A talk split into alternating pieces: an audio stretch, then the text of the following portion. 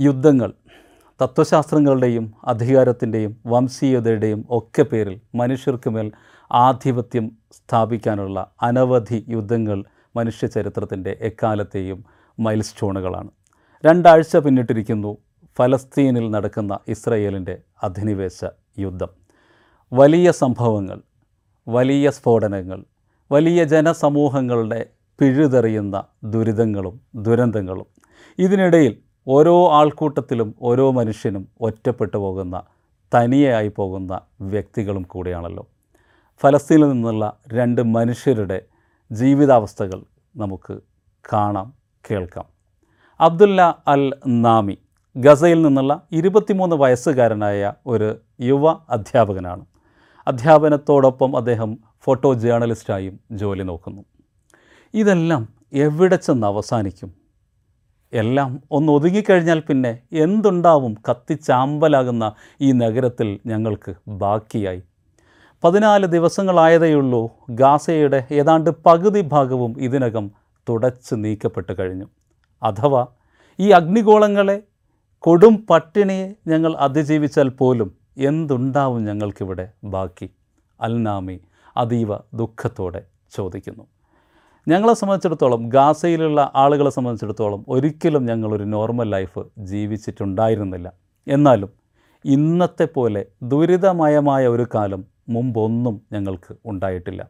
ഞങ്ങളുടെ നിത്യജീവിതത്തിന്റെ ഓരോ മുക്കും മൂലയും ടാർഗറ്റ് ചെയ്യപ്പെടുകയാണ്. ഞങ്ങൾ താമസിക്കുന്ന റെസിഡൻഷ്യൽ ബിൽഡിങ്ങുകൾ യൂണിവേഴ്സിറ്റികൾ പള്ളികൾ ബേക്കറികൾ ചേർച്ചുകൾ ഹോസ്പിറ്റലുകൾ സ്കൂളുകൾ എന്തും ടാർഗറ്റ് ചെയ്യപ്പെടുകയാണ്. ഈ തെരുവുകളിലെ ചാമ്പൽ കൂനകൾ പൂർണമായും തൂത്ത് മാറ്റണമെങ്കിൽ പോലും കുറഞ്ഞത് ഒരു വർഷത്തെ അധ്വാനം വേണ്ടിവരും ഒക്ടോബർ ഏഴിന് മുമ്പ് ഗാസയിലെ യൂണിവേഴ്സിറ്റിയിൽ കോളേജ് ഓഫ് അപ്ലൈഡ് സയൻസിൽ പഠിപ്പിക്കുകയായിരുന്നു അൽ നാമി. ഇരുന്നൂറോളം വിദ്യാർത്ഥികളുണ്ട് അദ്ദേഹത്തിന്. വൈകുന്നേരങ്ങളിൽ എഴുത്തും ഫ്രീലാൻസ് പത്ര പ്രവർത്തനവും ഫോട്ടോ ജേർണലിസവും ഒക്കെയായി അദ്ദേഹം ചെലവഴിക്കുമായിരുന്നു. പക്ഷേ കണ്ണടച്ച് തുറക്കും മുമ്പേ കൺമുമ്പിൽ യുദ്ധം സംഭവിക്കുകയായിരുന്നു. എന്ന് ഇനി തന്റെ ക്യാമ്പസ് തനിക്ക് തിരിച്ചു കിട്ടുമെന്ന് അദ്ദേഹത്തിന് അറിയില്ല എന്ന് തന്റെ കുട്ടികൾ തിരിച്ചെത്തുമെന്നും അദ്ദേഹത്തിന് അറിയില്ല മൂവായിരത്തി എഴുന്നൂറ് മൂവായിരത്തി എഴുന്നൂറിലേറെ പേർ ഗസയിൽ കൊല്ലപ്പെട്ട് കഴിഞ്ഞു. ആദ്യ ദിവസം തന്നെ കൊല്ലപ്പെട്ടവരിൽ തന്റെ വിദ്യാർത്ഥികളിൽ ഒരാൾ ഉള്ളതായി അൽനാമി നടുക്കത്തോടെ ഓർക്കുന്നു. അവൻ വളരെ രസികനായിരുന്നു. ഇനി അവനില്ലാതെ ആ ക്ലാസ്സിൽ ചെന്ന് ഞാൻ എങ്ങനെ പഠിപ്പിക്കുമെന്ന് ആലോചിക്കാൻ പോലും സാധിക്കുന്നില്ല. അവൻ എന്നേക്കുമായി വിട പറഞ്ഞ് പോയിക്കഴിഞ്ഞു എന്ന തിരിച്ചറിവിനിടയിലും അതേ രസത്തോടെയും ആവേശത്തോടെയും എനിക്കെങ്ങനെ അവന്റെ ക്ലാസ്സിൽ പോയി പഠിപ്പിക്കാനാകും? ദക്ഷിണ ഗാസയിലെ മഗാസി റെഫ്യൂജി ക്യാമ്പിലാണ് അൽനാംബി ഇപ്പോൾ താമസിക്കുന്നത്. യുദ്ധാരംഭം മുതൽ അദ്ദേഹം അവിടെ ഡിസ്പ്ലേസ്ഡ് ആകുകയാണ് അവിടം വിടാൻ അദ്ദേഹത്തിന് ആഗ്രഹമുണ്ടെങ്കിലും അത് സാധ്യമല്ല. എവിടെയും സുരക്ഷിതമല്ല. റോഡിൽ വീണ് മരിക്കുന്നതിനേക്കാളും നല്ലത് വീട്ടിൽ കിടന്ന് മരിക്കുന്നതല്ലേ എന്ന് അൽനാമി ചോദിക്കുന്നു.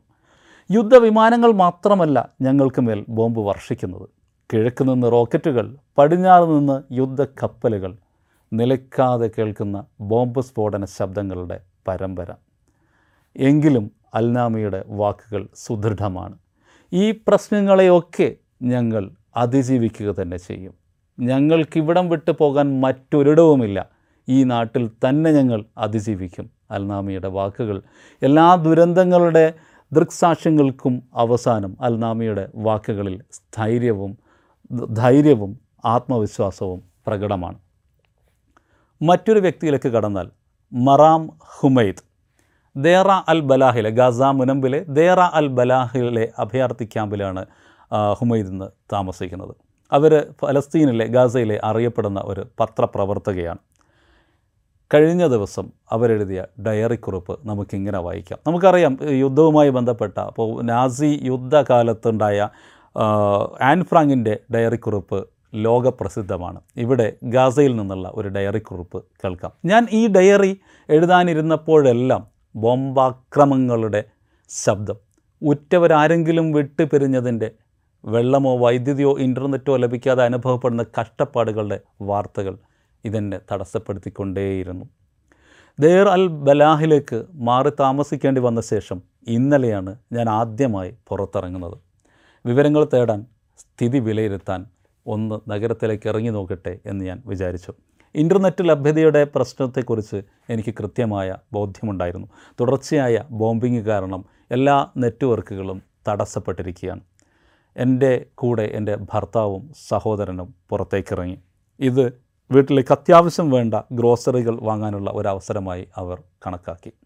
പുറത്തിറങ്ങുമ്പോൾ എന്റെ മനസ്സിൽ വീട്ടിൽ തനിച്ചിരിക്കുന്ന കുട്ടികളെക്കുറിച്ചുള്ള ചിന്തകളായിരിക്കുന്നു. ഞങ്ങളും ഞാനും ഭർത്താവും ആങ്ങളെയും പുറത്തേക്ക് ഇറങ്ങുകയാണ് മക്കൾ ഒറ്റയ്ക്കാണ് വീട്ടിൽ. ആരെങ്കിലും കൂട്ടിരിക്കണോ? എന്തും സംഭവിക്കാമോ? റെഡിയായോ മാറും? കാൽനടയായി പുറത്തേക്ക് ഇറങ്ങാൻ ഭർത്താവിന്റെ വാക്കുകൾ കേട്ടപ്പോൾ ഞാൻ തീരുമാനിച്ചു. കൂടുതൽ സുരക്ഷിതമായ യാത്രയും അതുതന്നെയാണ്. റോഡിലാണെങ്കിൽ വലിയ തിരക്കുകളും ഇല്ല. ഞങ്ങൾ പുറത്തേക്കിറങ്ങി ഞങ്ങളുടെ മുമ്പിലുള്ള റോഡ് പിന്നിട്ട് തൊട്ടടുത്ത ജംഗ്ഷനിലേക്ക് തിരിയുമ്പോഴേക്ക് ഒരു മാസീവ് എക്സ്പ്ലോഷന്റെ ശബ്ദം. ആ നഗരവീതിയെ മുഴുവൻ പ്രകമ്പനം കൊള്ളിക്കുന്ന ഒരു മഹാസ്ഫോടനമാണ് ഞങ്ങൾക്ക് തൊട്ടു മുമ്പിൽ നടന്നത്. ഞാനാകെ വിറക്കുകയായിരുന്നു. എന്റെ മനസ്സിൽ വീണ്ടും കുട്ടികളെക്കുറിച്ചുള്ള ആധി ഓടിയെത്തി. ബന്ധുക്കളുടെ ഫോൺ വന്നു തുടങ്ങി. എത്രയും വേഗം വീട്ടിലേക്ക് തിരിച്ചെത്തണം. ചുറ്റും തിരയടിക്കുന്ന പുക ഉയരുന്നുണ്ടായിരുന്നു. പകച്ചോടുന്ന ആളുകൾ അസ്വസ്ഥതയാലും സംഭ്രമത്താലും വിഴുങ്ങപ്പെട്ട ഒരു നഗരം. ഏതായാലും പുറത്തിറങ്ങിയ സ്ഥിതിക്ക് ഞങ്ങളെ സംബന്ധിച്ചിടത്തോളം അത്യാവശ്യ സാധനങ്ങൾ വാങ്ങാതെ തിരിച്ചു പോകാൻ പറ്റില്ലായിരുന്നു. ജീവിതം മുന്നോട്ട് പോകണ്ടേ? തൊട്ടടുത്ത മാർക്കറ്റിലേക്ക് ഞങ്ങൾ നടന്നു. അത്യാവശ്യ സാധനങ്ങൾക്ക് വേണ്ടി തിരക്ക് കൂട്ടുന്ന ഉപഭോക്താക്കൾ കൊണ്ട് നിറഞ്ഞു നിൽക്കുകയായിരുന്നു ആ മാർക്കറ്റ്. ഷെൽഫുകൾ ഏറെയും കാലിയായിരുന്നു. ജോലിക്കാർ പുതിയ സാധനങ്ങൾക്ക് വേണ്ടി നോട്ട് എടുക്കുന്നതും കാണാമായിരുന്നു.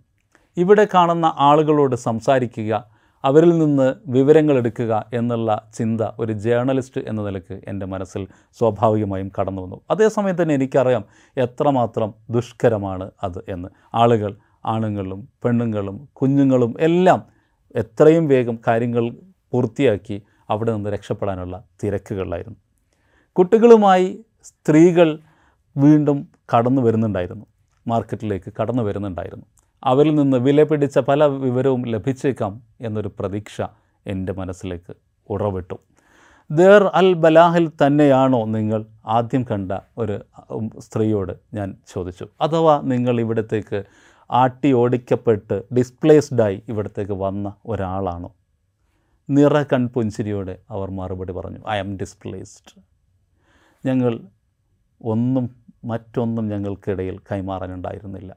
പരസ്പരം ഹസ്തദാനം ചെയ്ത് നിറ കണ്ണുകളോടെയും മൂകമായ വാക്കുകൾ കൊണ്ടും ഞങ്ങൾ സംസാരിച്ചു പിരിഞ്ഞു. വീണ്ടും ആളുകൾ വരുന്നുണ്ടായിരുന്നു. പലരെയും ഞാൻ സമീപിച്ചെങ്കിലും പലരും മടിച്ചു തന്നു ചിലരൊക്കെ ചില കാര്യങ്ങൾ പറഞ്ഞു. എന്തായാലും ജീവിക്കണ്ടേ? കഴിയുന്നത് പോലെ ജീവിതം മുന്നോട്ട് കൊണ്ടുപോകണ്ടേ. എത്രയും വേഗം സാധനങ്ങളും വാങ്ങി ഞങ്ങൾ അവിടെ നിന്ന് ഇറങ്ങി. വരുന്ന വഴിക്ക് കണ്ട ഒരു പള്ളിയിൽ പള്ളിയുടെ മുമ്പിൽ വെച്ച് അത്യാവശ്യത്തിന് ദാഹജലം പാത്രങ്ങളിൽ നിറയ്ക്കുന്ന ആളുകളെ കണ്ടു. അവരോടും ഞാൻ സംസാരിക്കാൻ ശ്രമിച്ചു. പക്ഷേ ആരും സംസാരിക്കാൻ തയ്യാറായിരുന്നില്ല. എത്രയും വേഗം വെള്ളം സംഘടിപ്പിച്ച് അവിടെ നിന്ന് രക്ഷപ്പെടാനുള്ള തിരക്കിലായിരുന്നു അവരും.